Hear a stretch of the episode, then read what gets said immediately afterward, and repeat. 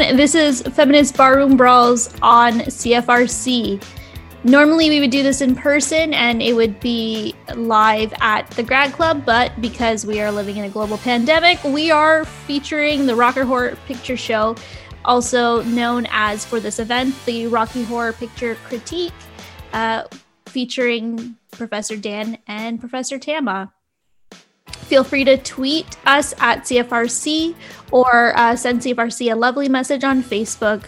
This is the radio Halloween version featuring the Rocky Horror Picture Show. I'm here with Professor Dan and Professor Tama. Tama, would you like to introduce yourself? Sure. Hi, everybody. My name is Tamara de Szegheo Lang. I'm an adjunct assistant professor in the Department of Film and Media at Queen's University and uh, queer history uh, fan uh, and scholar. Dan. Hi, folks. My name is Dan Vena. I'm also an adjunct professor in the Film and Media Department. I am very interested in low grade horror, pop culture objects, uh, and I definitely have a feminist trans queer study background. My name's Steffi McKnight, and I am the host and referee for this evening. And those of you who may have seen us in person before may know the rules, but I'm going to go through them with you again. So, the rules for this evening are uh, Dan and Tama are going to watch, listen to the Rocky Horror Picture Show together with you. And uh, in between clips, they're going to battle it out to argue whether or not it's feminist or queer. Uh, they'll both take different sides. And uh, before we get started, I'm going to flip a coin to see who's going to start the debate tonight. Tama, would you like to be heads or tails? Tails, please. Okay.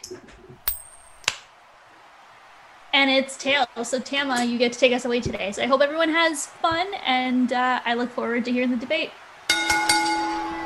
So tonight, uh, Dan and I will be playing opposite sides. Um, not really opposite. I'll be playing the role of the feminist killjoy in t- tonight's debate. Um, so, the feminist killjoy is, of course, uh, your favorite person to have Thanksgiving dinner with, who will always draw attention to the problematic things that people are saying. Um, people accuse the feminist killjoy of not having a sense of humor, but we do indeed. So um, this is a term that I often do take take up with pride, but that said, not everything I say tonight will be representative of my own perspectives on the film. Dan and I are both probably somewhere in the middle of each of our characters, but we're trying to give you a sense of two two sides of the debate. And though we stage this as a debate, uh, we just want to be clear that no one's playing devil's advocate. No one's going to be de- debating anyone's basic rights to exist or to be who they are. We're playing two opposing characters who are both feminist, queer, and trans positive. So, Dan, who are you going to be playing tonight? Well, Tama, I am playing old trans boomer. Uh, I am trans or transgender. Uh, and I also love bad trans objects. And so I'm going to take a cue from my students who have taught me about the OK boomer meme or boomer OK meme. Don't know which one it is. Um, but I hear, I think I'm a generation apart from younger trans folks who come to Rocky Horror with a, a, a great degree of criticality, which is absolutely fair.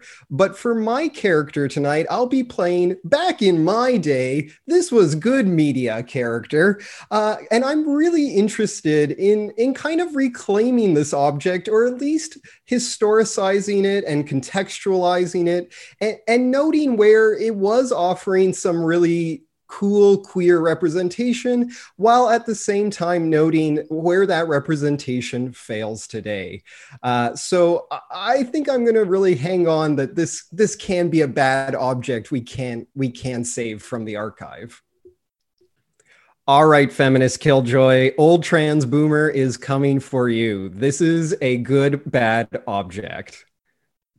Well, I don't know if you're going to convince me of that, Dan. There's a lot to break down in this one. So I don't. Let's get going. Michael Rennie was ill the day the earth stood still, but he told us where we stand. And Flash Gordon was there in silver underwear. Claude Rains was the invisible man. Then something went wrong for Fay Wray and King Kong. They got caught in a celluloid jam. Then at a deadly pace, it came from outer space. And this is how the message ran.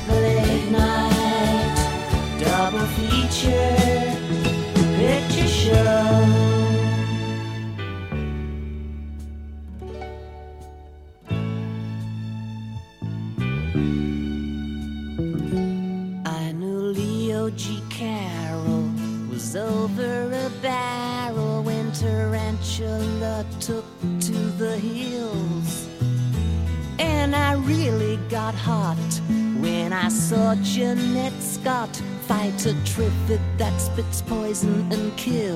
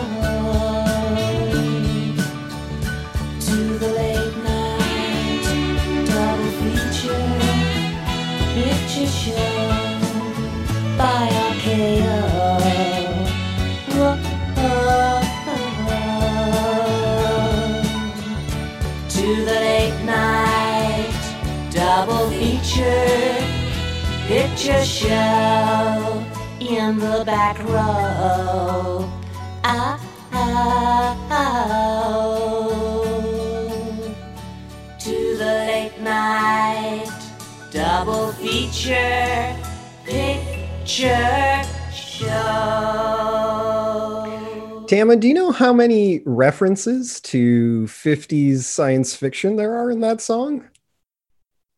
I don't, Dan. You're Well- the film expert. That's right, Tama. I am.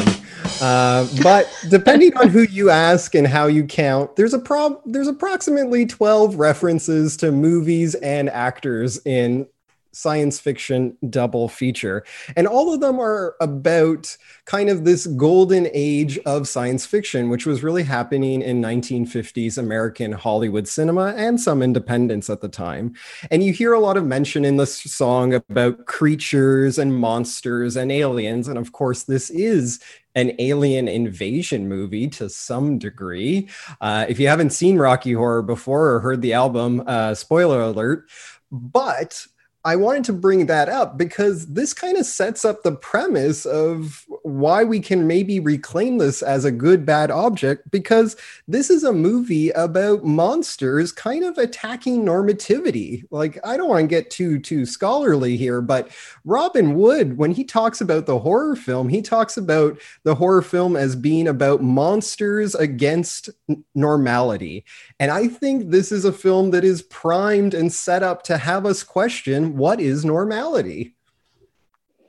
Well, I think we're going to have to come back to this one in a little bit, Dan, because I think there's a real question to be asked here about how uh, good of an idea it is to equate queer people, trans people, and other people who are already othered and already made out to be the aliens um, as the scary monsters in a film like this. Uh, I just want to note that the monsters in this film are having the best time ever. and I would rather do the time warp with these monsters than be Brad and Janet. Well, I'm not going to disagree with you there, but the movie still makes them out to be the monsters, the evil, evil monsters. And we do know that trans people, queer people have definitely a history in American Hollywood films as being monstrous. So I I could see where you're coming from, Tama, but I'm going to stick to my guns here and make an argument that the trans as monster trope can be maybe useful and admittedly pleasurable. Pleasurable, sure. Useful, not sure. Let's keep going. oh, Brad, wasn't it wonderful? Didn't Betty look radiantly beautiful? Oh, I can't believe it. An hour ago, she was plain old Betty Monroe, and now, now she's Mrs. Ralph Hapschatt. Yes, Janet. Ralph's a lucky guy. Yes. Oh, I always cry at weddings.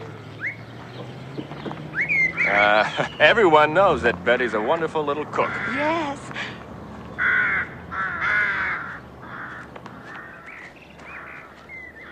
Why, Ralph himself, he'll be in line for a promotion in a year or two. Yes. Hey, Janet. Yes, Brad. I've got something to say. Uh huh. I really love the skillful way you beat the other girls to the bride's bouquet. Oh, oh, Brad. The river was deep, but I swam it. Janet. The future is ours, so let's plan it. Janet. So please, don't tell me to can it. Janet. I've one thing to say, and that's damn it, Janet. I love you. The road was long, but I ran it. Janet. There's a fire in my heart, and you fan it. Janet. If there's one fool for you, then I am it. Janet. I've one thing to say, and that's damn it, Janet, I love you. Here's a ring to prove that I'm no joker.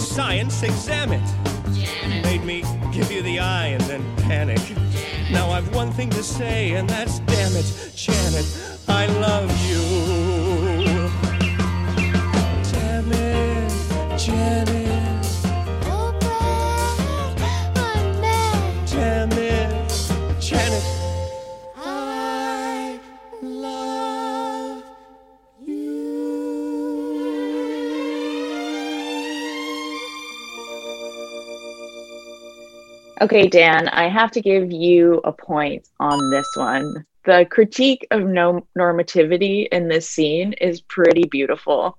Uh, never mind marriage, like one of the most um, normative institutions or heteronormative institutions in any case, um, but also this funny juxtaposition of marriage and death uh, if you remember in the in this scene, um, Brad and Janet are walking through a graveyard. There are crows. Then they go into the church where they're setting up for a funeral.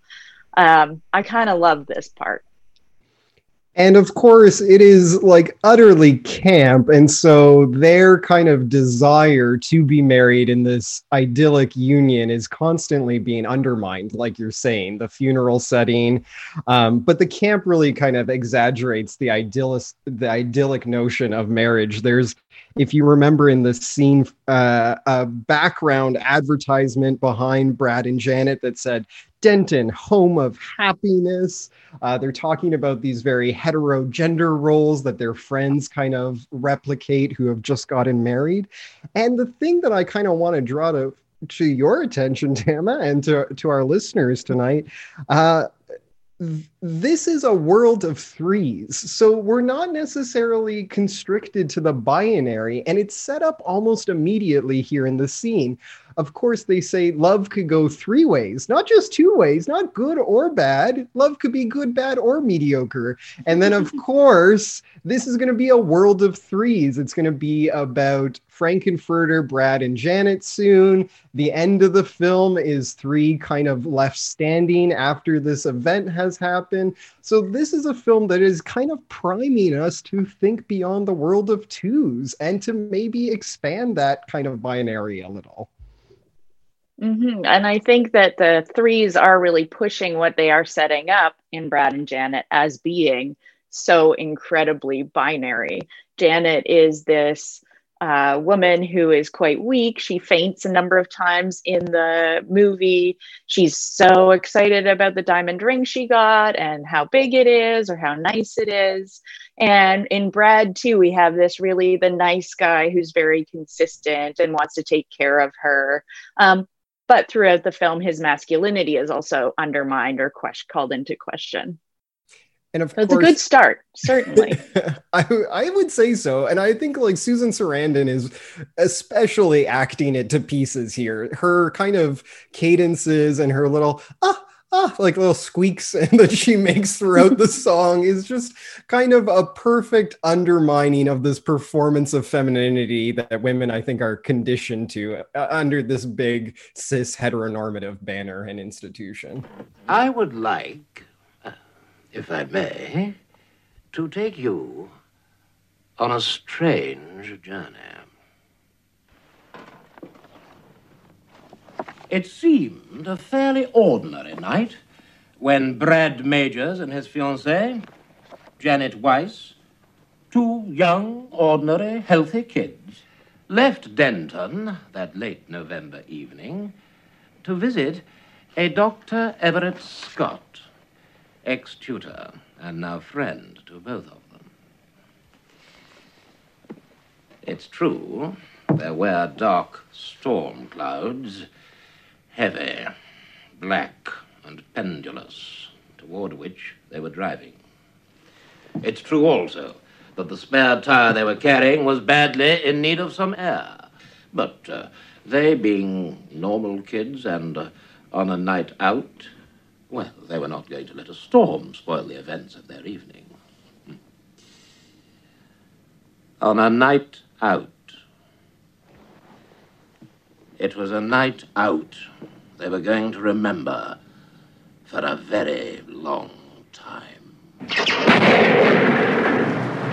So, this is where I think we run into one of the major problems in this film. So, just in introducing us to this story, we have our narrator um, come come into the scene, and the narrator, as we've learned in the opening credits, is a criminologist, uh, and then in in in quotes, an expert, and just by starting through the lens of a criminologist who's reviewing his police files, we are setting the stage for a story that uh, links queerness, transness, and cross dressing, and we'll we'll get into that a bit later. But with criminality, which is a really harmful trope um, that we see again and again and again. And I think that's really significant at this moment in time. The film is coming out in 1975. At this point in the US, many, many states um, still have anti sodomy laws. So homosexuality is illegal in many states. And at this moment, it's just starting to shift. So um, the first state to get rid of these laws uh, is in 1961, Illinois. And then we see uh, 20 more states. We see it happening slowly throughout the 70s. So this is right in the middle of this when activists are really trying to make this claim that their sexuality, that their sexual um, acts are not criminal. They're just sexual acts like anybody else's. And I think that's really important to think because I think we can have a critique of this film um, that is based in the time it came out and a critique of this film that's based in today. Is this a film that's good for us now? It, and was it a, a film that was good for us at the time? Similarly, many states have um, anti cross dressing laws at the time where uh, either cross dressers or trans people or anyone deemed to be wearing the clothes of the supposed opposite sex could be arrested or harassed by police. And this um, is something that is very much affecting the lives of queer and trans people at the time. Okay, Tama. Well, yes, absolutely. That history uh, is real and continues to have lasting effects. And certainly there is generational trauma that is also part of that for trans and queer communities. Um, but I would like to say that this film isn't to blame for the trope of the criminal queer deviant. This film is kind of poking fun at that trope. I mean, look at our criminologist, Tama. He's a bad Alfred Hitchcock Sherlock Holmes knockoff. He's not an expert, he's an expert in scare quotes. And if we all remember Susan Sontag's definition of camp, and camp is, of course, you know, something that is so exaggerated it calls attention to the artifice of something, Susan Sontag reminds us camp everything is in those scare quotes. A lamp is not a lamp, but a lamp. So I think here we have a criminologist who's not a criminologist, it's a criminologist. And I think the film is trying to draw attention to the ways in which queers and trans folks and or others in general, deviants, quote unquote, in general, have been portrayed, especially in science fiction and horror movies. So I think this film is is doing the critique you're laying out. I mean, I don't disagree, but this is a, you know, it's Susan Sarandon. It's quite mainstream. So do we have to take into consideration the audience and how the audience is reading this film? And do we have to take into consideration too an audience today that is maybe not reading this film in the context of the 70s? That's fair enough. And of course, you know, it's hard for us to sit here and we could speculate how an audience may have responded to that text at the time. And who knows, some of our listeners may have been on the ground floor level there um, when it came out and and have stories they they could share. But for us right now, obviously we're in a different cultural and political moment obviously the words queer and trans certainly have come to mean very different things as they once did for sure but i think this idea of um, making maybe quote unquote better representation or having better representation, especially for trans folks, it's not necessarily the antidote to transphobia. There's a lot of evidence out there that greater visibility does not translate into a quote unquote more tolerant, accepting society. And so, if we're going to be marginalized, I say we start to lean into it and we lean into the power of being a monster. Okay, but if we're going to have representation, should that representation be uh, the kind that is still linking these things when policing of trans communities and queer communities, and especially trans women of color, is still such a major issue in the world today?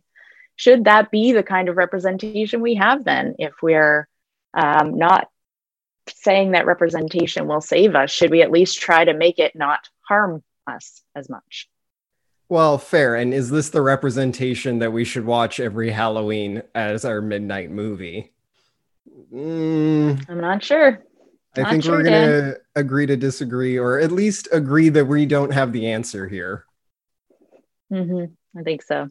I'm not really sure how to break you two up. Your banter seems so civilized.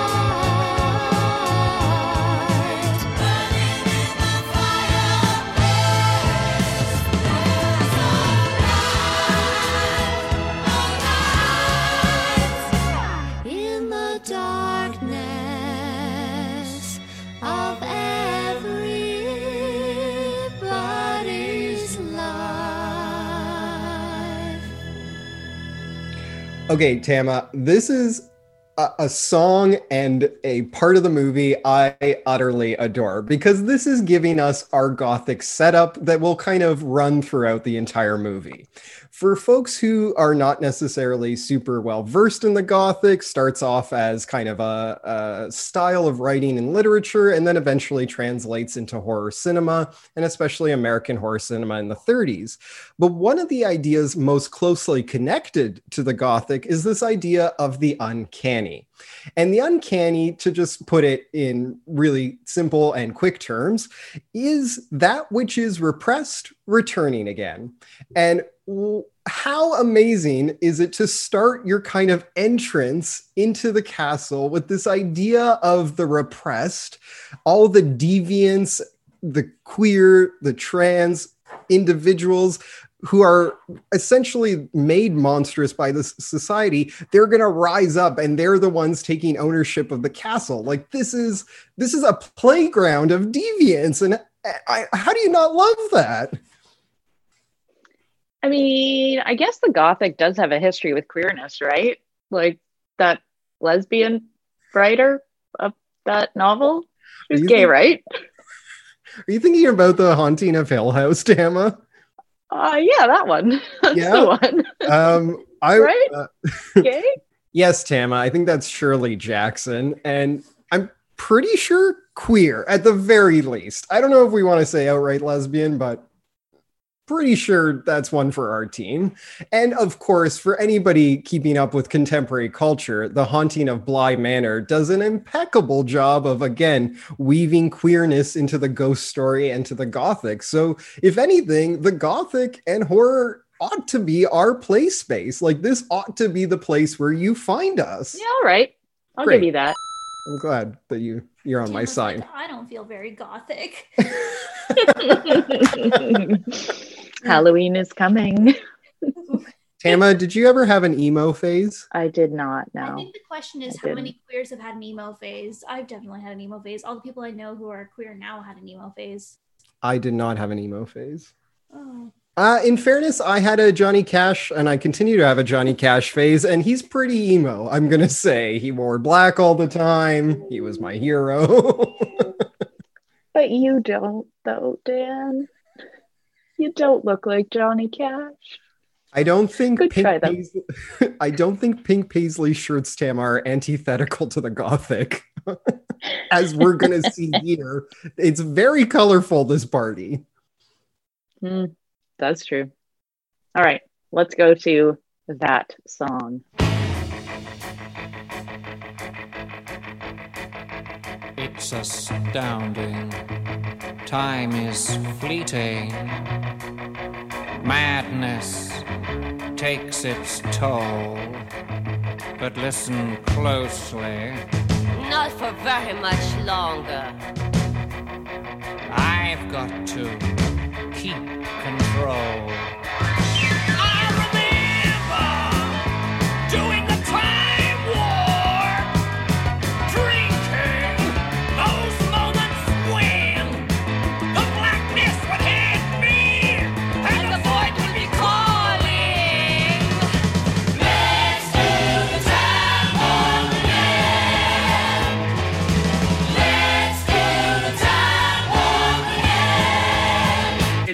It's just a jump to the left.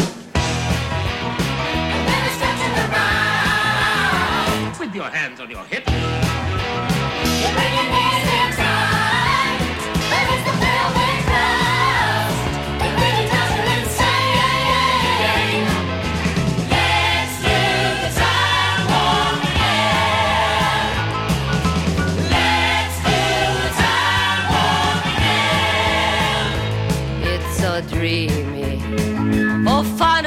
Free me. So you can't see me. No, not at all. In another dimension. With voyeuristic intention. Well secluded. I see all. With a bit of a mind flip. You're into the time slip. And nothing can ever be the same. You're spaced out on sensation. Like you're under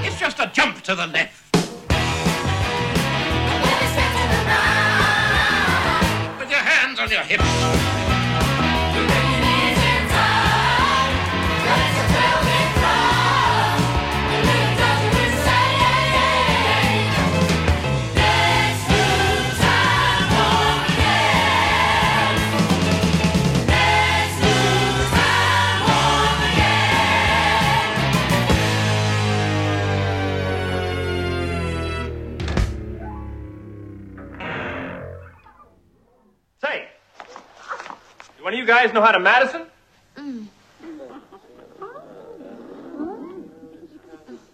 Brad, please, let's get out of here.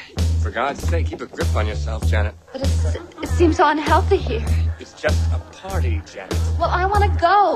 Well, we can't go anywhere till I get to a phone. Well, then ask the butler or someone. Just a moment, Janet. We don't want to interfere with their celebrations. This isn't the Junior Chamber of Commerce, Brad. They're probably foreigners with ways different than our own. They may do some more folk dancing.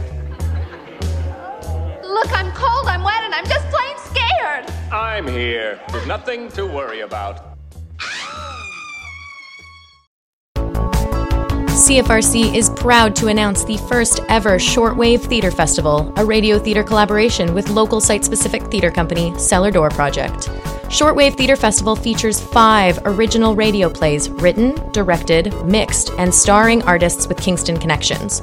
Shortwave Theater Festival is free and is coming to you on the airwaves this November on CFRC 101.9 FM. Stay tuned in the next few weeks as we feature the shows and the good folks involved in making it happen.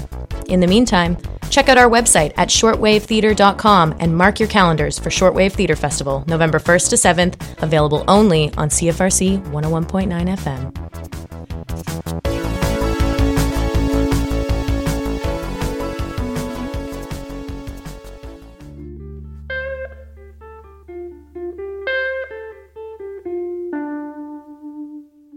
Hi, I'm Tom Savage. We love our Spotify. We love our Apple Music. It's a wonderful thing to have all the music in the world at your fingertips. But the big downside is that these streaming services pay fractions of a penny per streamed artist, and that doesn't buy a lot of groceries. So if you're really digging an album, reach out to that musician or band, make a donation, buy some physical merchandise, help them keep creating great music for you. We can't rely on giant corporations to do the right thing. We as music fans need to put our own value on music. Let's keep that creative engine going. So, Dan, here we finally get to see who's inside the castle. And we see this group of people at a party. And these people are depicted as weird, as strange, as scary, as quote unquote foreigners. And there are so many different marginalized people here. We see people who are racialized. We see people with physical disabilities. We see people who we could read as queer. Um, we see people of different body sizes, right? And and they're seen as these scary, evil people. What do you say to that? Yeah, these are the weirdos, mister. That's what I have to say to that. This is exactly what I told you was going to happen in the Gothic. This is the repressed returning. And of course, who is it that is repressed in society and culture? Well, it's individuals who are racialized, who have fat bodies, different bodies, different ages. Like we see we see a great deal of diversity in the time warpers there. And of course, the joke isn't on them, Tama. The joke's on Brad and Janet. Brad is wearing his high school jacket. So if you actually watch the clip and you take a look at the badge on his jacket, it's from his high school, 1963 like he's a dork and he's a little bit of a loser. and of course, the first thing he thinks to say is, Does anybody know how to Madison? Like after watching that dance, the pelvic thrust, and seeing how many sequins are involved, that's what you have to say to that, Brad. And I think when we laugh at that line, we're not laughing at the others, quote unquote. We're laughing at Brad and Janet for being so vanilla and not getting hip to the party. I guess so, but we're still seeing these people as monsters to be feared. Are they to be feared, or does everybody who likes this film or kind of know it in some way know how to do the time warp? Because it's pretty darn infectious. I mean, I guess so. It is the most popular song, and it certainly has found its place in a lot of marginalized communities. So I'm going to say this is a party I want to be at. And I definitely don't want to be Brad and Janet at this party for sure. Yeah, all right. That's true, I guess. And of course, Tama, when we're talking about the time warp, like you're saying, uh, a dance that has held its own in popular culture, it's important that not only do we see a community on screen, there was a community created in the theater. This is a time in which, yes, there were spaces you could express queerness, express um, non binary gender expressions, or at least, uh, let's say, non cis heteronormative gender expressions, but those were few and far between. And all of a sudden, this is a theater cinema event that you could attend, you could dress up, you could come do the time warp, and you could be with others who are appreciating this. So, this is community on screen and it's building community off screen. Yeah, I mean, I do think that those live screenings um, are where people dress up, where there are certain um, things that everybody participates in, where there are sing alongs. They've definitely been very important to a lot of trans and gender non-conforming people. They've been really important to a lot of people who are othered in society. But I, I gotta say, I've also read some critiques of them where a lot of the problematic things that happen in the film also tend to play out in those fan communities. So we've got a little bit of um, both sides of the coin with that one. Tama has this one. What? Great job, Tama. Thanks, Steffi. Um, now, can we go and meet Frank-N-Furter? How'd you do, I? You've met my faithful hand in hand. He's just a little brought down because when you knocked, he thought you were the candy man. Don't get strung up by the way I look. Don't judge a book by its cover. I'm not much of a man by the light of day, but by night I'm one hell of a lover. I'm just a sweet transvestite um, from transsexual Transylvania. Let me show you a rhyme, maybe play you a sign. You look like you're both pretty groovy.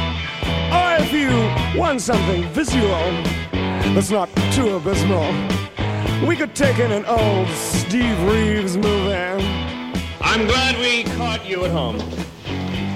Could we use your phone? We're both in a bit of a hurry. Right. We'll just say where we are, then go back to the car. We don't want to be any worry. Well, you got caught with a flat world. How about that? Well, babies, don't you panic. By the light of the night, it'll all seem alright. I'll get you a satanic mechanic.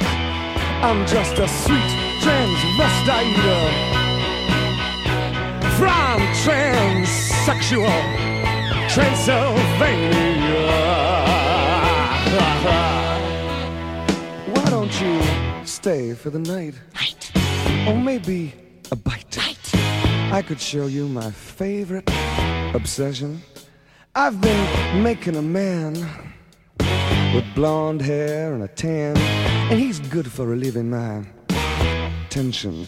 I'm just a sweet transvestite uh, from transsexual Transylvania.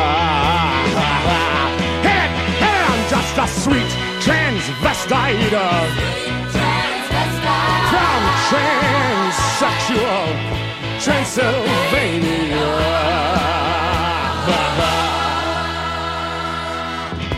So, come up to the lab and see what's on the slab.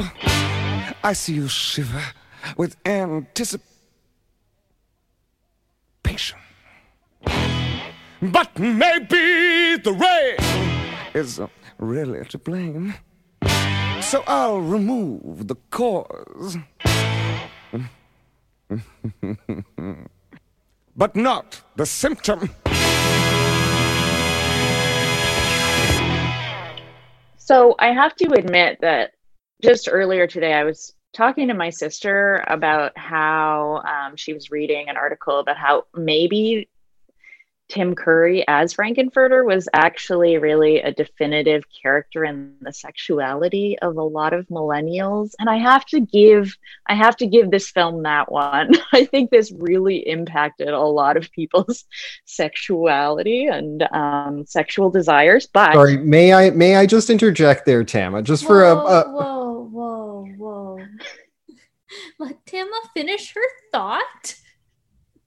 All right, Tama. The Unless re- you would you like to pass it on to Dan for a second? only if he's going to talk about how attractive Frank-N-Furter is. I'm going to talk about how attractive Tim Curry is, just to un- reiterate that I think Tim Curry is the definitive actor who plays this part. I think, uh, and as we'll maybe allude to in a moment, I think there is no other Frank-N-Furter but Tim Curry. But for folks who uh, really like this movie, really like Tim Curry, I do want to give a little bit of a quote unquote shout out to the queer camp classic Clue. So if you're maybe not feeling Rocky Horror this Halloween season, uh, slap on Clue. I think it's actually on Prime right now. Um, and that is another beautiful queer classic. And it's an undermined gem that I will defend. So maybe CFRC Tama will have us back and maybe we could duke it out over Clue. Maybe. Um, okay. So I I gave that caveat, but really we do have to talk about the second very problematic part of this film. And that is the character of Frank-N-Furter and this song, because through this song, we see the conflation of transvestite and transsexual, these two words that have a very long history, that have uh, a lot of um, a lot of baggage, a lot of harm that's been done through these words, and we see them conflated, and they're very different things. Not many people identify as transvestites anymore. It's generally seen as quite an offensive term, especially because of its historic relationship to psychiatry. Um, and and aside from that, it's talking about a very particular thing, and that's um, people who enjoy who are cisgender who enjoy dressing up in clothes associated with the so-called opposite sex. Um, and transsexual of course is a very different thing. That's about the gender that you are and live as. And so the conflation is really problematic here. And it's also a conflation that has been used against so many trans uh, people especially trans women. Um, both in the past and today, right? That um, these harmful ideas that they are just dressing as something that they aren't truly. This is very, very problematic. Second, we have um, the conflation of this gender non normativity with this hypersexualization, this very seductive nature, this Okay, these hold people on. who are deviant Hold in their on, sexuality. hold on. Before we get to that point, All you do is cut her off. I just want to hear what Tama has to say. We need a mute button on Dan. Yeah, I don't know how to do that. I am absolutely offended that you would reference a presidential debate candidate in my company first and foremost. I withdraw. That was a bit cruel. Uh, but please, dear referee Steffi, I would like to respond to Tama's first point before she continues with the point of hypersexualization. Is that okay, Tama? Very well. I All right, accept. Go ahead. Go ahead, Dan. Tama, absolutely. Without a doubt, transvestite and transsexual are both terms that have loaded medical and psychiatric histories. I am not I am not putting that into question. But transvestite as it's being used in the film i think could be argued that it's being used a at a particular moment in history and b by the film to denote somebody who is a crossdresser. And i think there is a kind of lost in translation effect that is happening when we watch the movie today and we understand transgender as a gender location as an identity as an expression that has come from the word transvestite and transsexual, absolutely. But at the time, I think this film is using that word specifically to denote crossdresser. And I think, A, that's why Tim Curry works as a casting choice here, because it's supposed to be a cis male character who's dressing in femme clothes. And also, like, great costume design because this this costume has become iconic. And also this is why i rail against the fox live redo of frank of uh, rocky horror i was going to say frankenstein of rocky horror because laverne cox is absolutely the wrong casting choice. This is not a trans character. And i think this is what i really feel passionately for is that we don't misread this character as transgender this character is not meant to be transgender. And by casting a prolific trans actor and activist, in that role, it is sending the wildly wrong message and is, I think, kind of stoking the the fire of of really like you know seeing this object as an irredeemable one. I mean, I agree with you. I think the definition of the character, the or the lack thereof, is a big problem in this film, and that's why I wish they hadn't put these two words side by side in this song, because if we could see Frank-N-Furter as a crossdresser, as a man whose pronouns are he, as he's referred to throughout the film, who dresses, uh, who wears makeup and dresses in these feminine ways, that would make that would give us a lot more clarity around is this a trans character or not? But because those two words are smashed together in this song we have this confusion about it and we have laverne cox being like i agree not well cast as as frank-n-furter because with laverne cox too we don't get the contrast right? We don't get like she's a woman dressed femininely. There's nothing um, shocking about that. And throughout the film Frank-N-Furter is supposed to be shocking to people because of the way he looks, because of his readability as gender non-normative. Laverne Cox is very gender normative. Um, um, but yeah. again, we have these two words smashed together, and that leads to this kind of confusion that would make that casting happen okay. in the first place. Fair. It's maybe a reckless writing decision, but I think it's indicative of 1974, where those words were smashed together.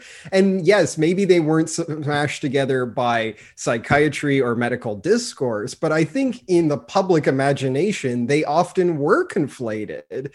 And I think, you know, to suggest those words carry the same meaning in today's context, uh, I think that's a little bit of a hard sell.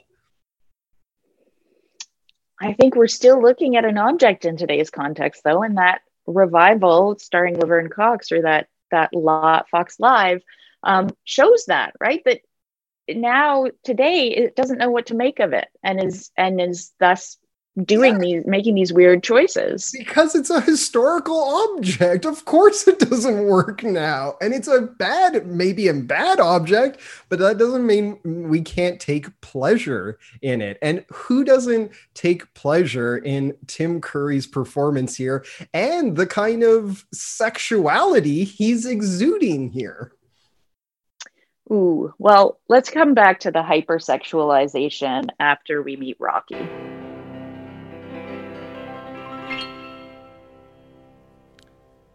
A weakling weighing 98 pounds will get sand in his face when kicked to the ground. And soon in the gym, with a determined chin, the sweat from his pores as he works for his cause will make him glisten and gleam and with massage and just a little bit of steam.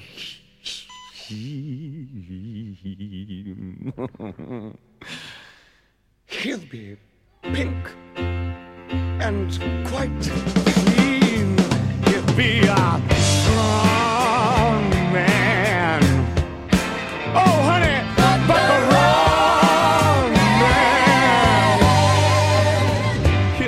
nutritious, high protein, and swallow raw eggs. Try to build up his shoulders, his chest, arms, and legs. Such an effort if he only knew of my plan in just seven days. I can make you a man. He'll do press ups and chin ups, do the smirch, clean and jerk. He thinks dynamic tension must be hard work. Such strenuous living, I just don't understand. When in just seven days, oh baby, I can make you a man.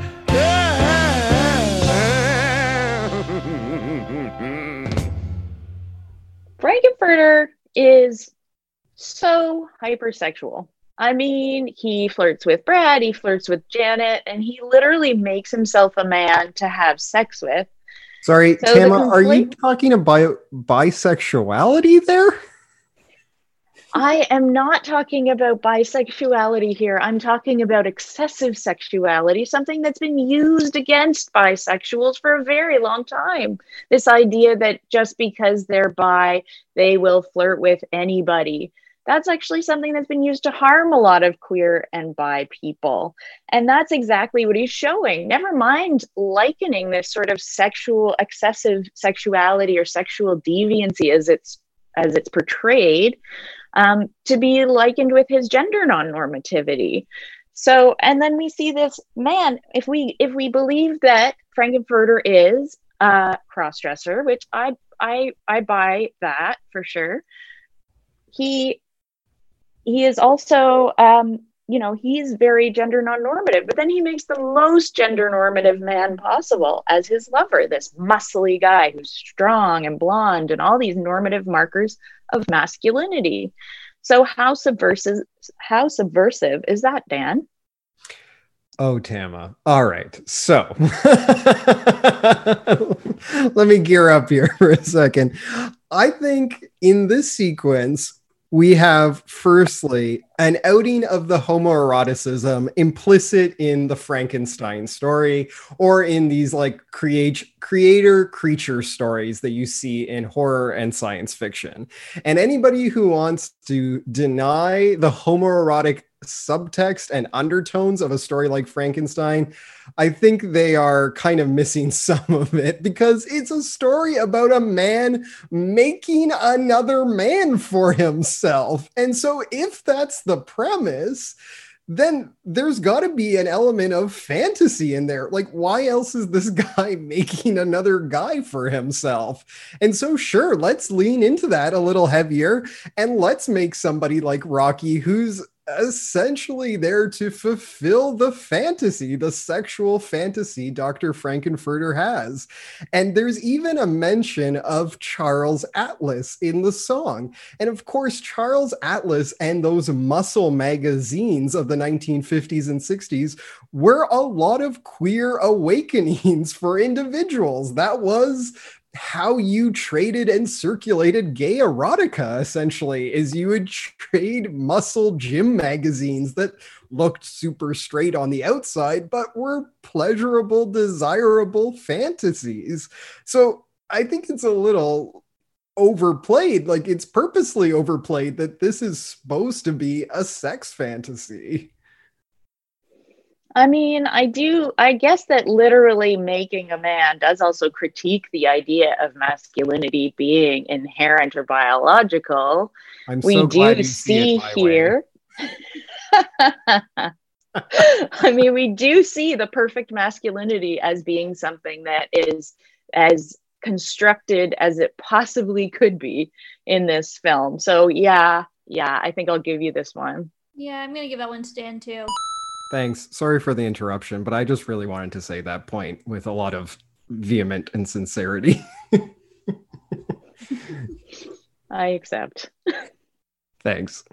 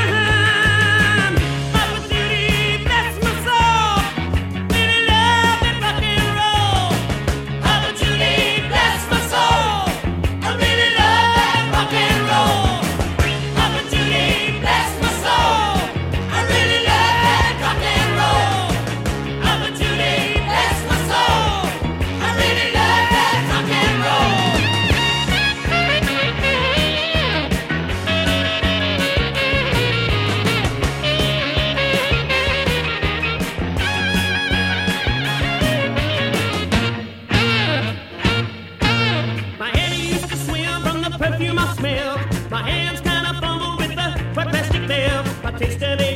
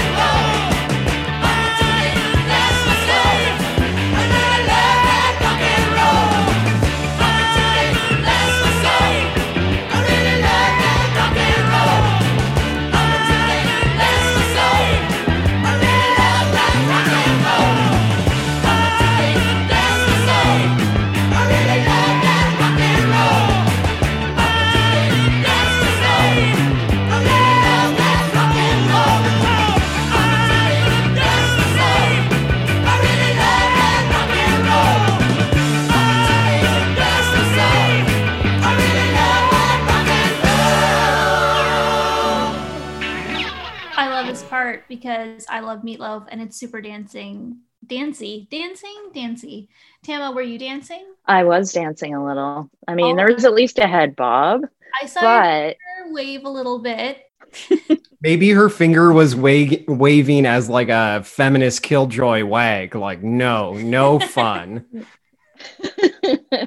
well, not during the song. I mean, after the song, though, like, do we really need another trans, trans spectrum, Oh, trans feminine murderer? do we? Do we need that? Because man, that is a trope that could really uh, die. I mean, we've got so many examples of that. Psycho, Silence of the Lambs, Sleepaway Camp. Come on, do we need another Uh, one? Tama, Trans Man Invisibility, you missed the film Homicidal, which was a ripoff of Psycho, but with a trans dude. I'm going to use trans dude pretty damn loosely there, but transmasc nonetheless, I'm going to say. So, Dan, do we? Yeah, absolutely. Do we need another trans killer? Yeah, I love this trope. Um, okay, let's you know be real. Of course, this is not a great trope. I know lots of trans individuals who, upon coming out to to friends and family, um, friends and family will react and be like, "Oh, so you're like Buffalo Bill in Silence of the Lambs," and that immediate conflation of somebody being trans with this image of a homicidal killer, which we are not. Um, of course, of course, that has like irreparable cultural damage.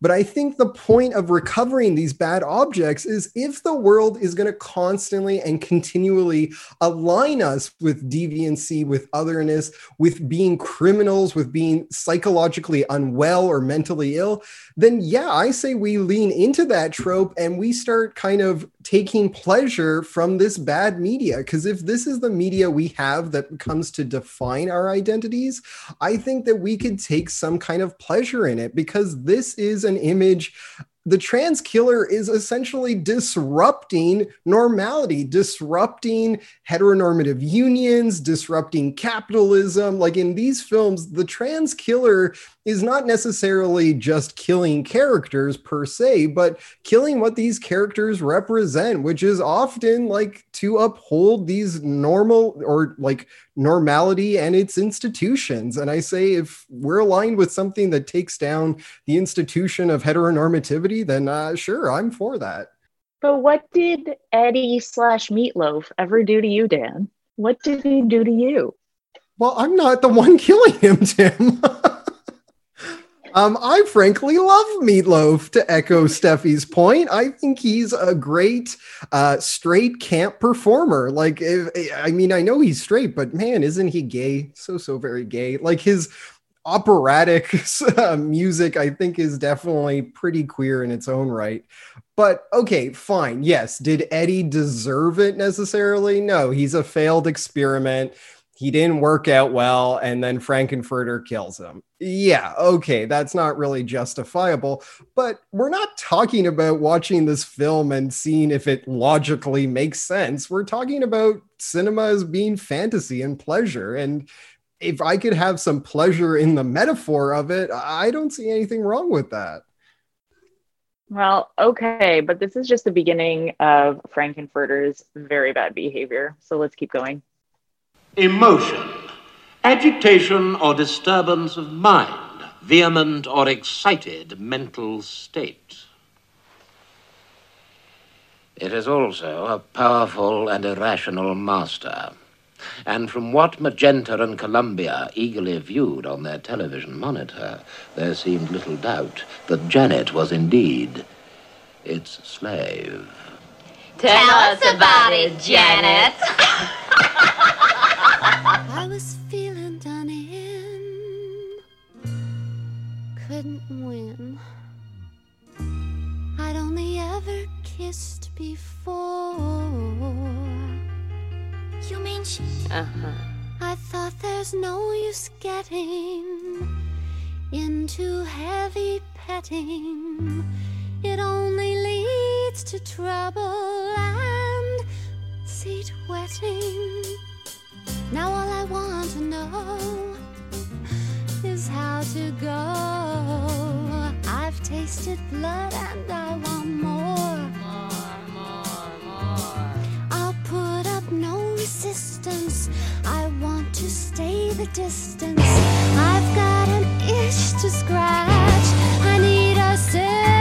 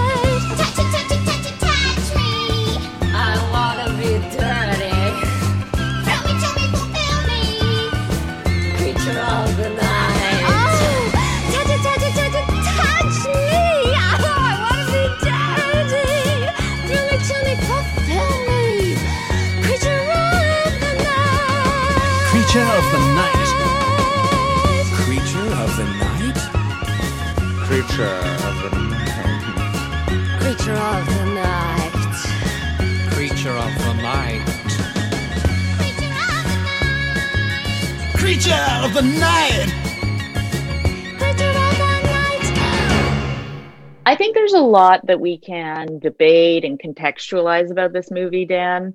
But what has happened in the film just prior to this is not one of those things.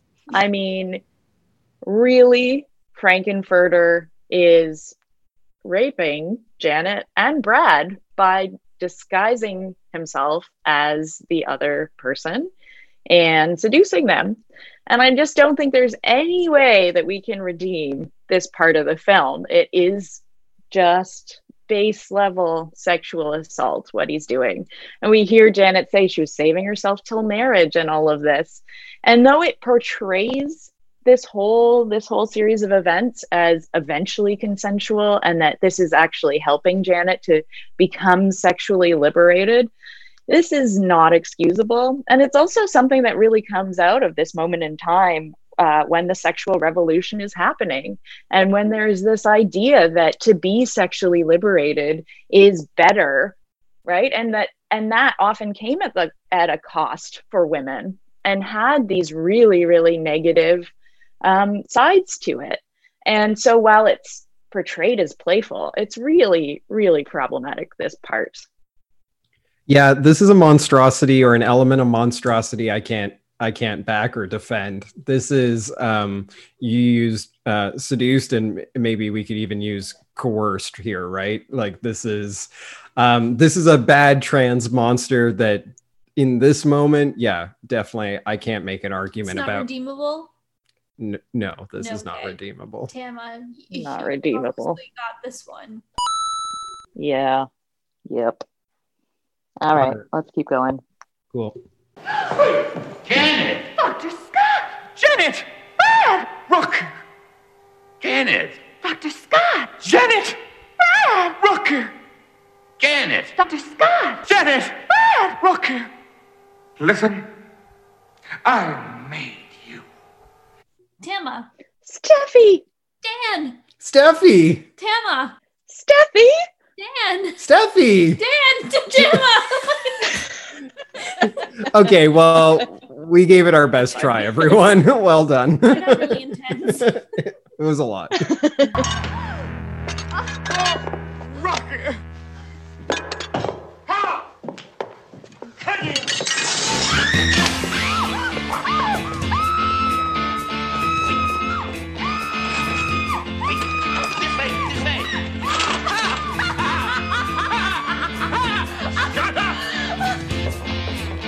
I tell you once, I won't tell you twice. You better wise up, Janet ah! Weiss. Your apple pie don't taste too nice. Ah! You better wise up, Janet Weiss. Oh!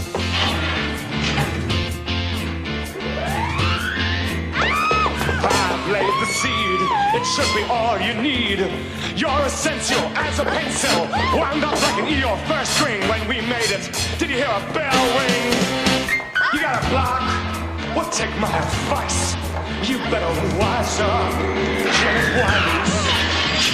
The transducer will seduce ya. I can't move my feet! My wheels! My God, I can't move my wheels. It's as if we're glued to the spot. You are so quick with fear, you tiny fools. It's something y'all get used to. A mental mind can be nice. You won't find Earth people quite the easy mark you imagine. This sonic transducer. It is, I suppose, some kind of audio vibratory physiomolecular transport device? You mean? Yes, Brad. It's something we ourselves have been working on for quite some time. But it seems our friend here has found a means of perfecting it. A device which is capable of breaking down solid matter and then projecting it through space and who knows, perhaps even time itself. You mean he's gonna send us to another planet? Planet! Schmanet! Janet! You better wise up, Janet Weiss. You better wise up, build your thighs up. You better wise up. And then she cried out.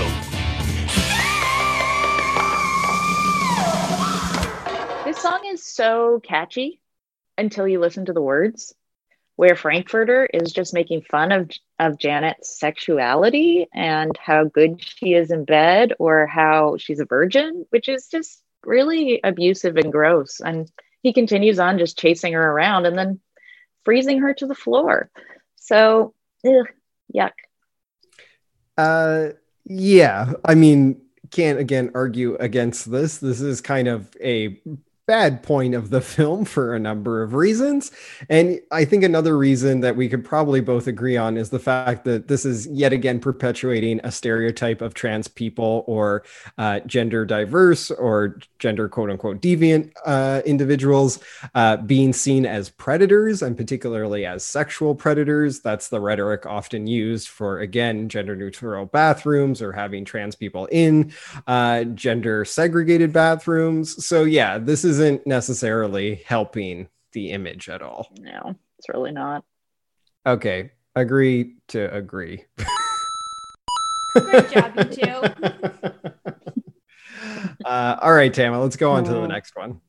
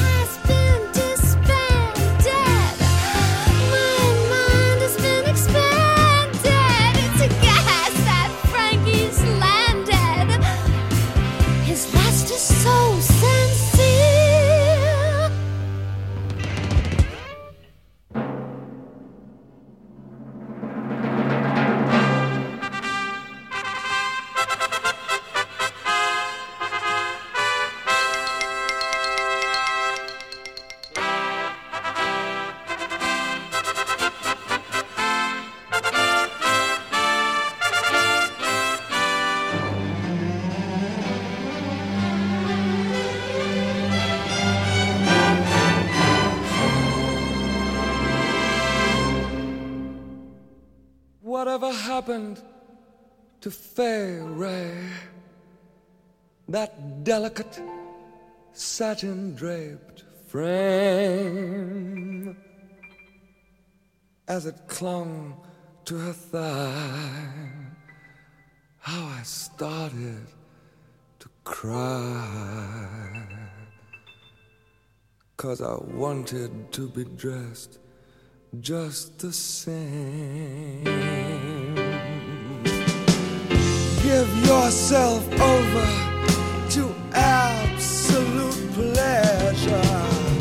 Swim the warm waters of sins of the flesh. Erotic nightmares beyond any measure. And sensual daydreams to treasure forever. Can't you just see it?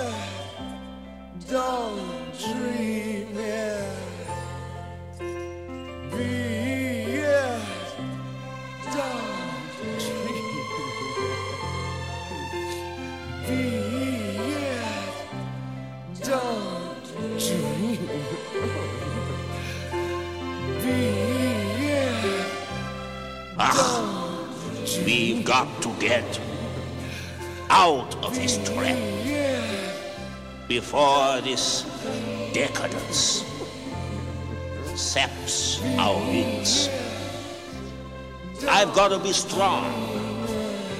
And try to hang on, or else my mind may well snap. And my life will be lived. It's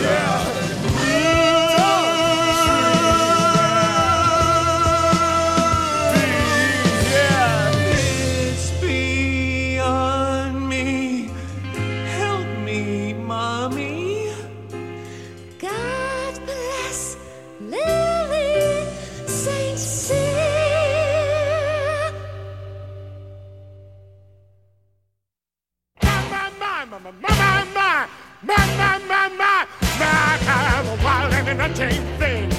I'm a bee with the deadliest thing. You got a head and your mind goes ping. Your heart pumps and your blood will sing.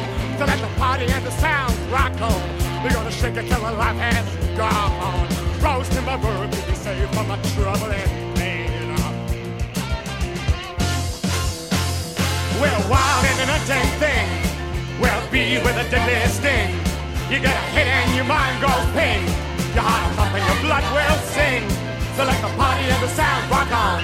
We're gonna shake it till the life has gone. Roast in my work to be saved from the trouble and pain.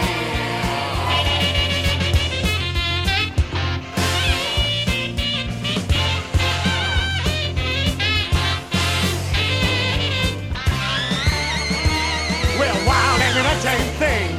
We'll be with a deadly sting. You get a hit and your mind goes ping. Your heart will pump and your blood will sing. So let the party and the sounds rock on. We're gonna shake it till the life has gone, gone, gone. Rose to my world, keep me safe from my trouble and pain.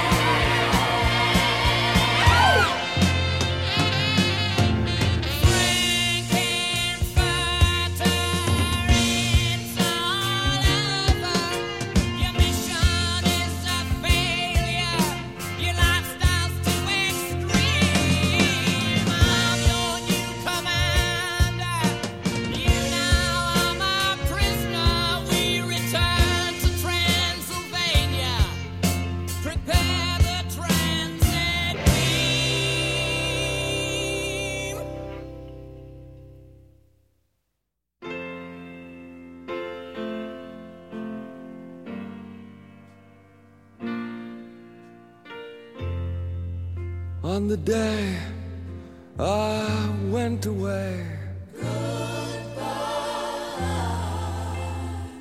was all I had to say. I want to come again and stay. Smile, and that will mean I'm mad.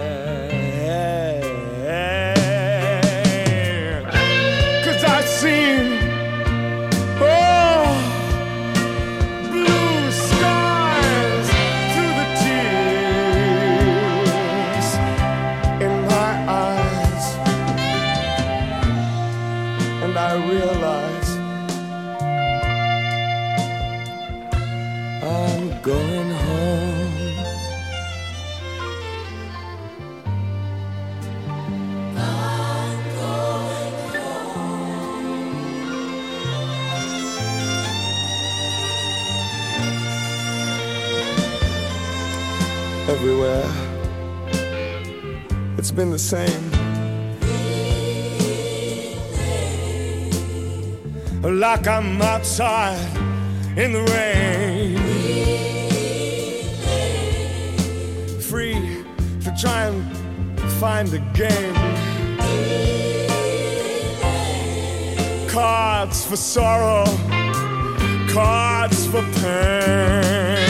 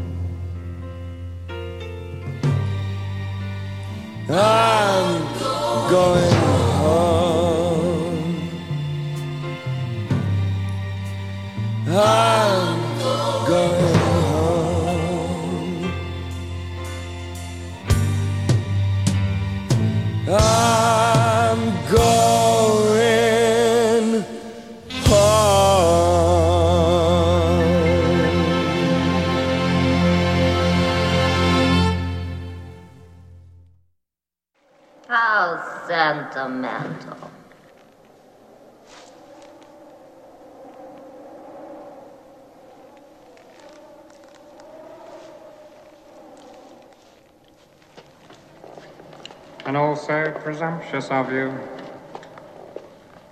You see, when I said we were to return to Transylvania, I referred only to Magenta and myself.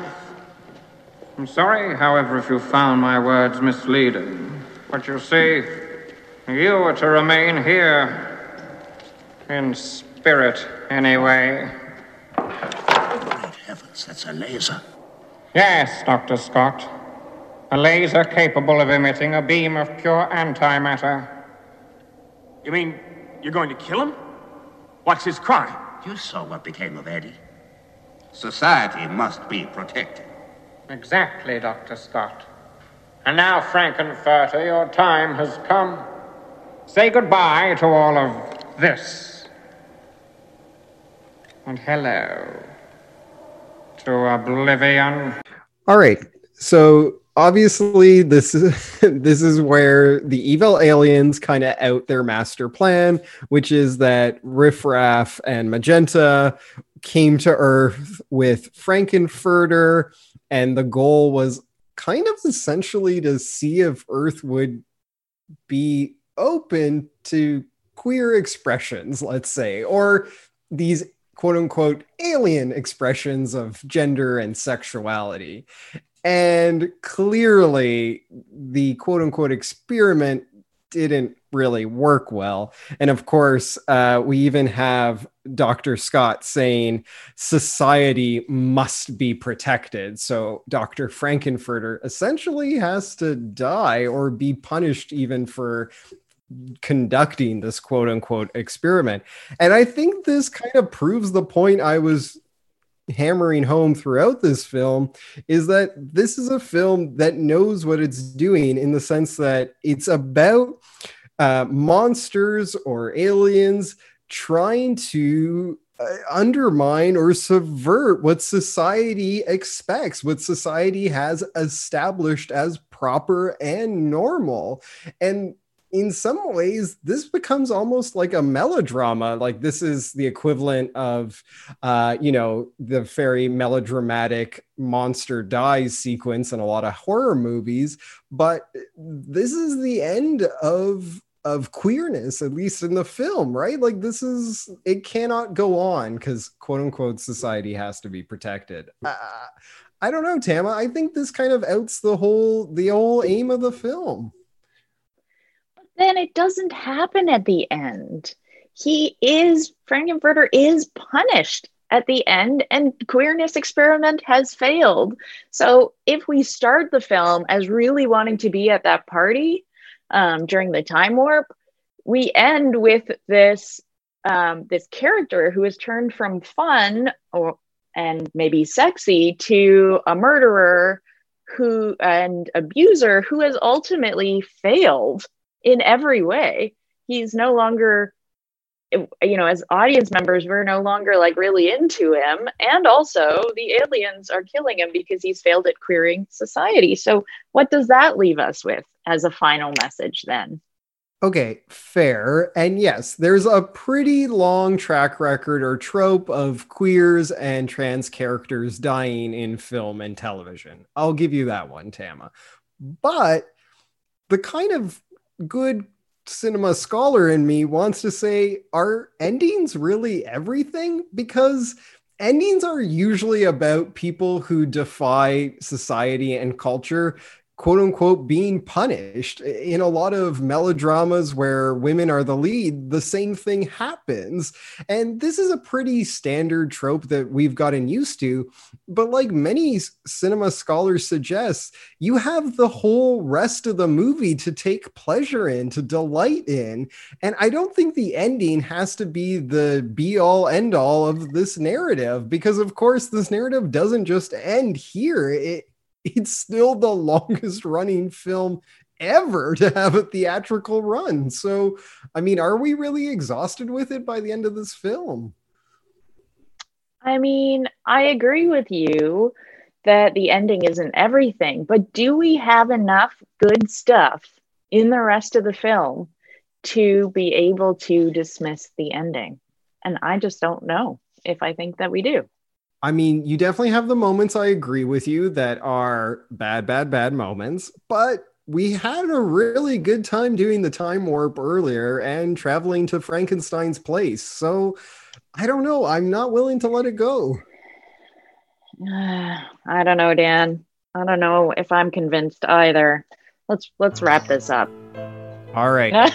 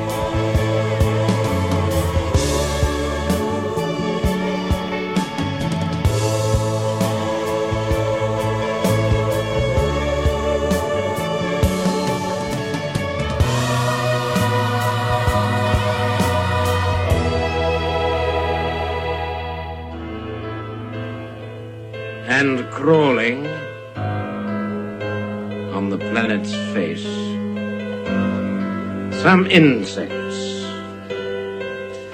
called the human race.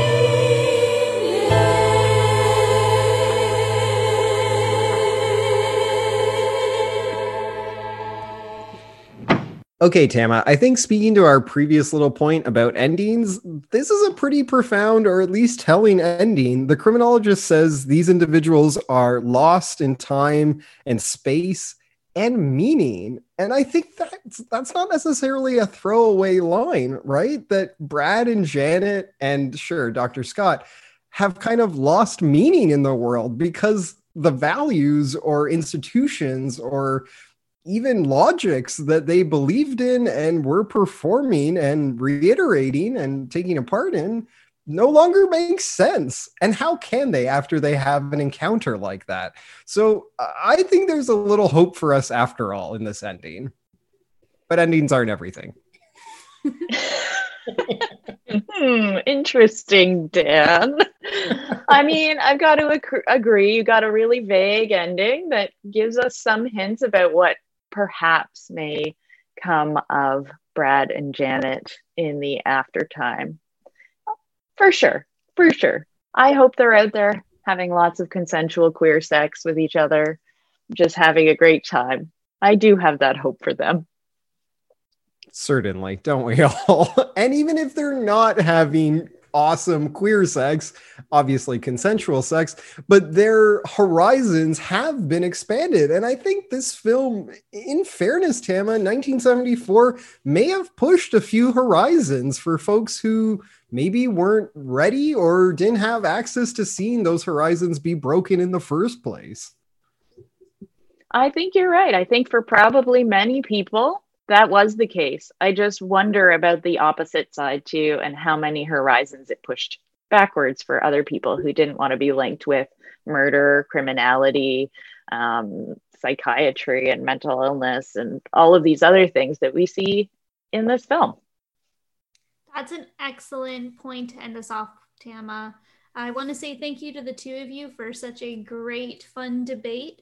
And uh, just to wrap up in terms of the rules, I'm going to leave it up to you to decide who won this version of Feminist Barroom Brawls. Do you mean us, like the participants? The participants, not Oh, you. I mean, oh, like the you mean people in the, the great- listeners. the listeners, in the greater listening cloud of the radio. So, what I'll suggest that you do is uh, you can either tweet or send a message to CFRC or at me uh, at Steffi McKnight at anything and let us know. Do you are you on Team Tama or are you on Team Dan? And uh, I hope you have a spooky queer Halloween. Well, thanks for wrapping us up, Steffi. I will say you can't tweet me because old time grandpa trans Dan, uh, he ain't on social media. I will filter out everybody's ads. Just at Steffi McKnight and tell me. the referee will decide who wins in the end. well, good job, pal. This was a really fun time. Thanks, Tama. yes. Thanks, Dan. Steffi, Dan, Steffi. Tama, Steffi. Yeah. I would like, if I may, to give you Australia.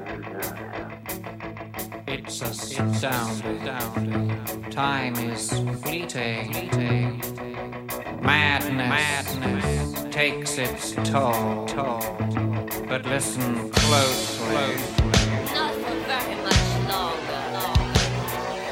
I've got to keep control.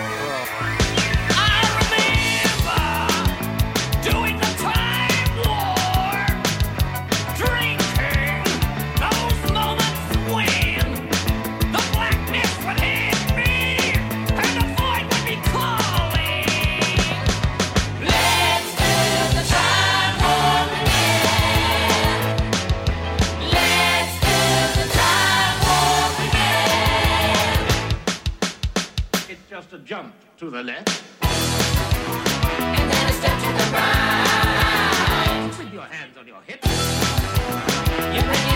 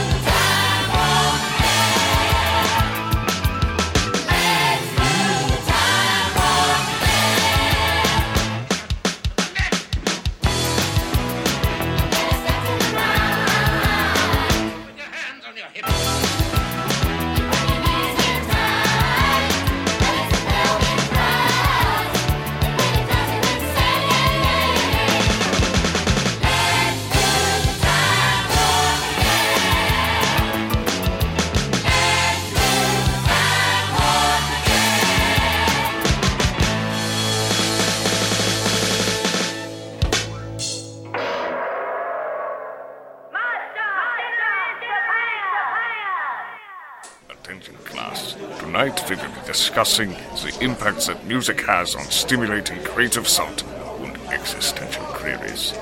In a few moments, you will hear examples of industrial, electronic, and the music that some would find dark and weird. If you experience thoughts of a higher cognitive process, do not be alarmed. It is your mental processes at work. It is the anatomy lesson every Saturday night at 11 p.m. Your host, Cameron Villas, delves deep into the dark void, of rhythmic and harmonic organization in the basement of Lower Carruthers Hall.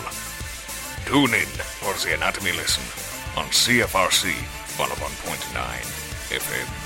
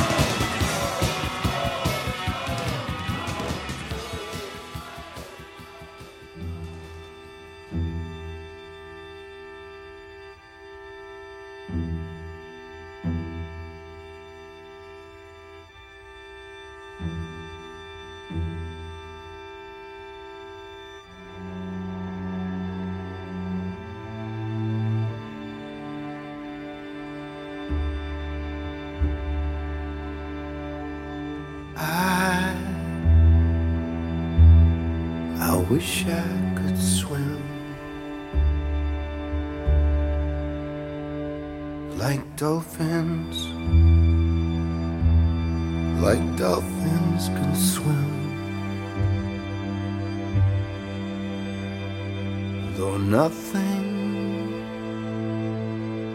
will keep us together, we can beat them forever and ever. How we can be heroes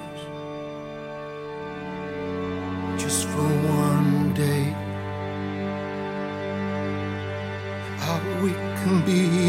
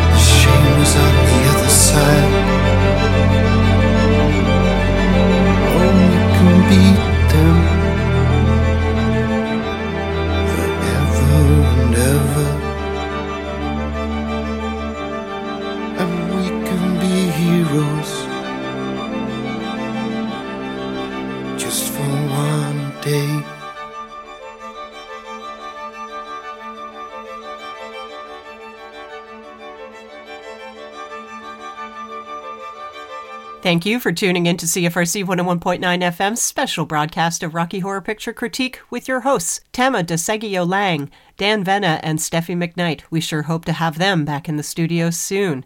And stick around for some pretty epic programming coming up on the final episode ever of Anatomy Lesson coming up next. Thank you, Cameron, from all of us at CFRC 101.9 FM for your many, many, many years of work on and off our airwaves, and we wish you the very best on your next adventures.